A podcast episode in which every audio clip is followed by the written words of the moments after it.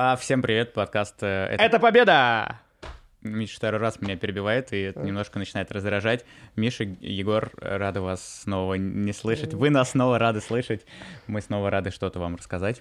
А, на этот раз я хотел до Миши докопаться по поводу его поездок за границу, насколько это все продуктивно, насколько вообще в этом всем есть смысл, насколько это финансово выгодно, чем тренироваться просто в Москве. И сейчас будет, видимо, длительный монолог Миши, потому что он так уже смотрит на меня и готовится. Миш, а, давай поочередно. Первое. Как я должен составить свой отпуск, чтобы это принесло выгоду моему БЖЖ? Ну, давай немножко ударюсь в историю сначала, расскажу, как я вообще дошел до такой жизни, что я уже второе лето подряд уезжаю из России тренироваться в топовых залах. А, началось все с того, что э, наш общий товарищ Андрей Хазов чудом оказался в Бразилии, в Академии Цесара Коста, одной из лучших академий мира, и начал активно рассказывать в чатике нашем, как там хорошо, как там классно, как он с топами тренируется и так далее. Я все читаю и думаю, не, ну, я тоже хочу с классными, там, крутыми чуваками тренироваться. Поеду в Бразилию. Пишу Андрею, там, поможешь? Он такой, типа, да, пристрою, все, то и все. Тут я смотрю стоимость билетов до Бразилии, смотрю на свой бюджет и понимаю, что в Бразилию я в этом году не поеду. В Бразилию не поеду, но идея свалить куда-нибудь потренить осталась. Поэтому, выбирая из бюджета, я выбрал Польшу а, из зала Адама Варджинского в Познане. Я был на семинаре Адама в Москве. Там же на семинаре я подцепил Баттерфляй Гарта, с которого начал постоянно бороться. И, собственно, я поехал в Польшу с целью еще лучше, э, нау- еще лучше бороться из Баттерфляя, задолбать Адама вопросами, узнать дополнительные фишки, вернуться с этим багажом знаний и активно реализовывать его в Москве. А почему ты не захотел все это сделать в интернете, как большинство людей делают? Ну, во-первых, это круче уехать на, из Москвы на два месяца, жить в Европе, а, тренироваться с таким топовым европейским черным поясом. По-моему, это в любом случае круче, чем смотреть ютубчик.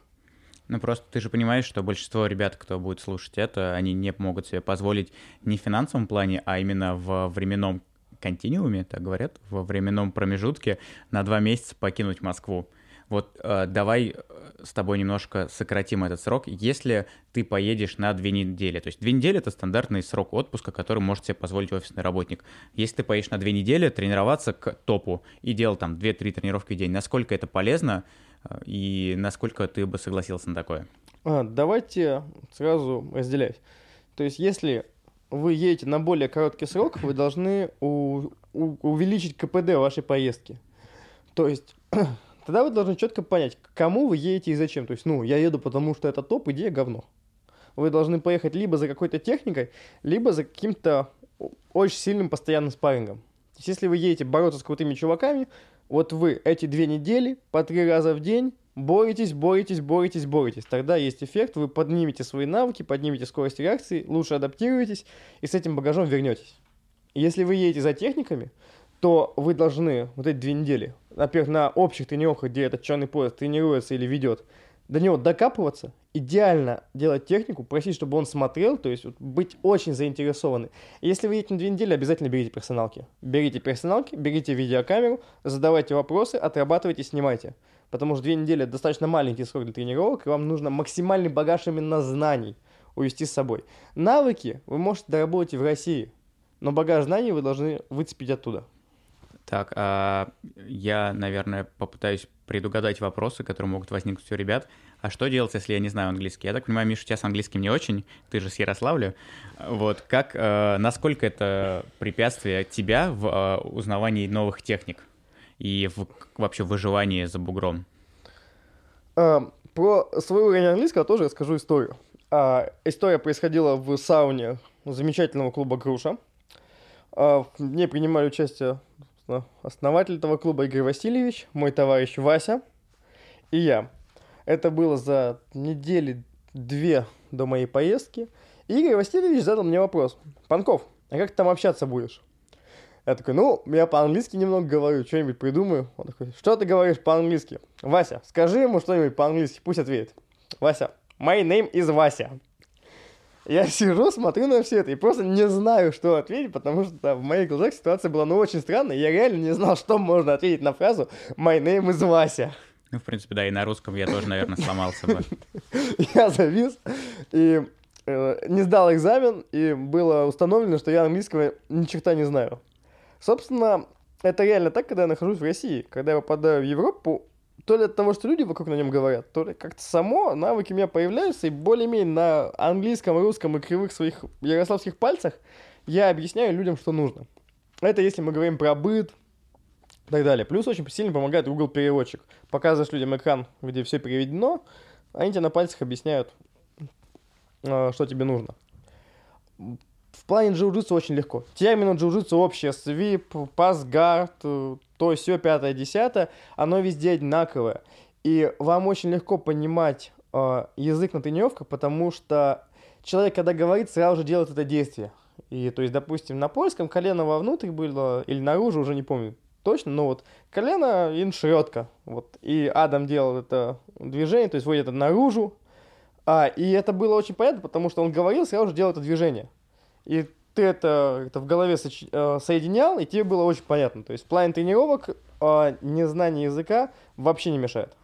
Давай тогда такой вопрос. А насколько нужно иметь технический багаж, чтобы куда-то уезжать? То есть а, нам сейчас с тобой легко довольно оперировать какими-то терминами, да, там, я не знаю, реверс для рива и так далее, а для какого-то белого пояса какие-то базовые достаточно техники могут оказаться уже сложными. Насколько а, насколько будет вообще полезно белому поясу поехать потренироваться условно на длительный срок, тоже за бугор куда-то?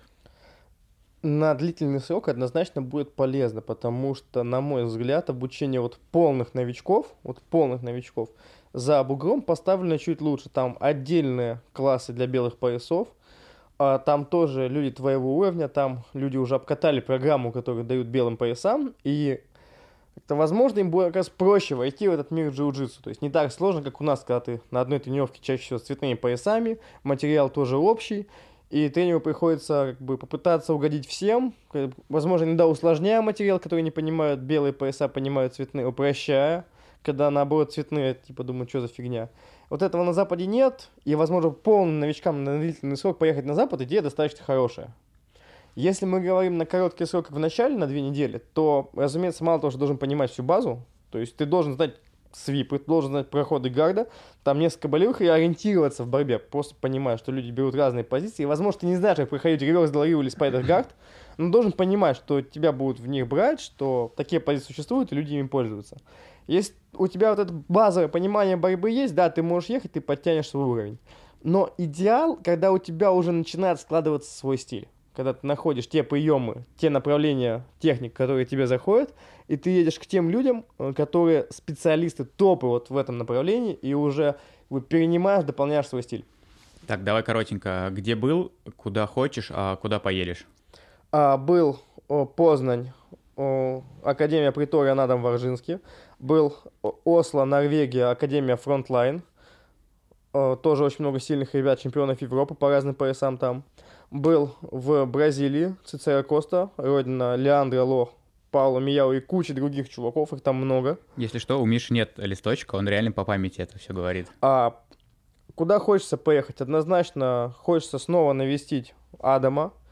Очень хочется поехать в Америку потренироваться у Лукаса Лепри, потому что это вот лучший гардпассер. Хотелось бы поучиться проходом гарда у него, послушать его взгляд на проходы гарда. Хотелось бы поехать к Кинану Корнелиусу за Лапел Гардом, человеком, который, в принципе, внес новую игру, внес уникальное в бразильское джиу это Лапел Гарды его. А, также в Америку к Марсело Гарсии, потому что Butterfly Guard, Single X — это те техники, которые я использую, которые использует он, его стиль мне максимально близок. А, хотелось бы поехать о, к Лангакеру в Норвегию, потому что это Matrix, это Кейгард, это тоже новые эти влияния, и хотелось бы учить их не по Ютубу, а у тех, кто это придумал, кто это активно использует.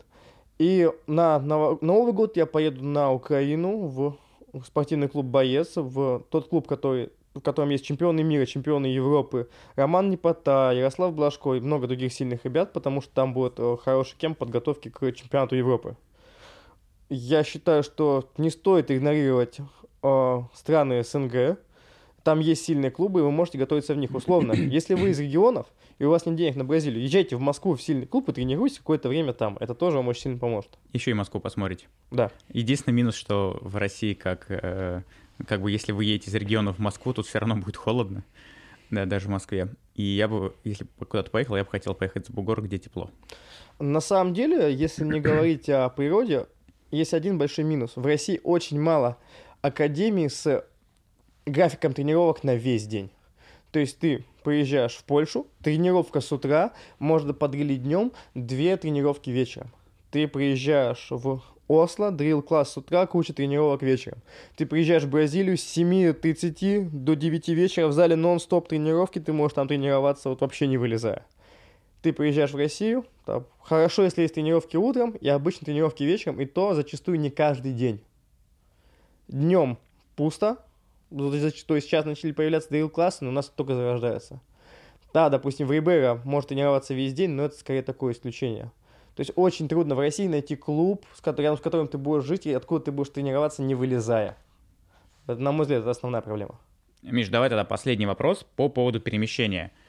Как, э, как дела с транспортом в основном обстояли? Как ты добирался? Потому что сами понимаем, что не всегда выходит снять квартиру прямо у зала. А, давайте сразу делить на несколько категорий. Если мы едем в Европу, в какую-нибудь условно Польшу, а, да, Польши можно спокойно доехать блаблакаром из Москвы. Мне это стоило 2000 рублей из Москвы до Познани и где-то 15 часов пути. Гораздо дешевле, чем самолет. И я доехал достаточно комфортно. Из Польши в Норвегию я попал за 2000 рублей туда-обратно, потому что там очень дешевые лоукостеры. То есть по Европе вы можете перемещаться на дешевых лоукостерах. В Бразилии все не так радужно, дорогой перелет 44 тысячи рублей. По поводу жилья. Найти деш... Э, дешевое жилье рядом с залом было очень просто. В Польше города небольшие, и я ехал до зала 10 минут на велосипеде. Это очень близко. Смотрел красивый старый город. Наслаждался попутным ветром в уши. И немножко разминал ноги перед тренировкой. В Бразилии я жил в 10 минутах ходьбы. Просто шел до зала, пил кокосы. То есть жили, э, найти жилье не самая большая проблема. Самая большая проблема это найти бюджет на все это и найти свободное время. И, и не сломаться еще там. Мне кажется, самое обидное это сломаться в такой поездке. Спасибо, Миша. Был рад тебя увидеть. Ну, неправда, не совсем правда. Был рад услышать что-то новенькое. Миша что-то периодически рассказывает, хотя мы с ним довольно часто общаемся, я все равно что-то новое слышу о его поездках и о том, что вообще происходит в этой жизни. Всем спасибо, ребят.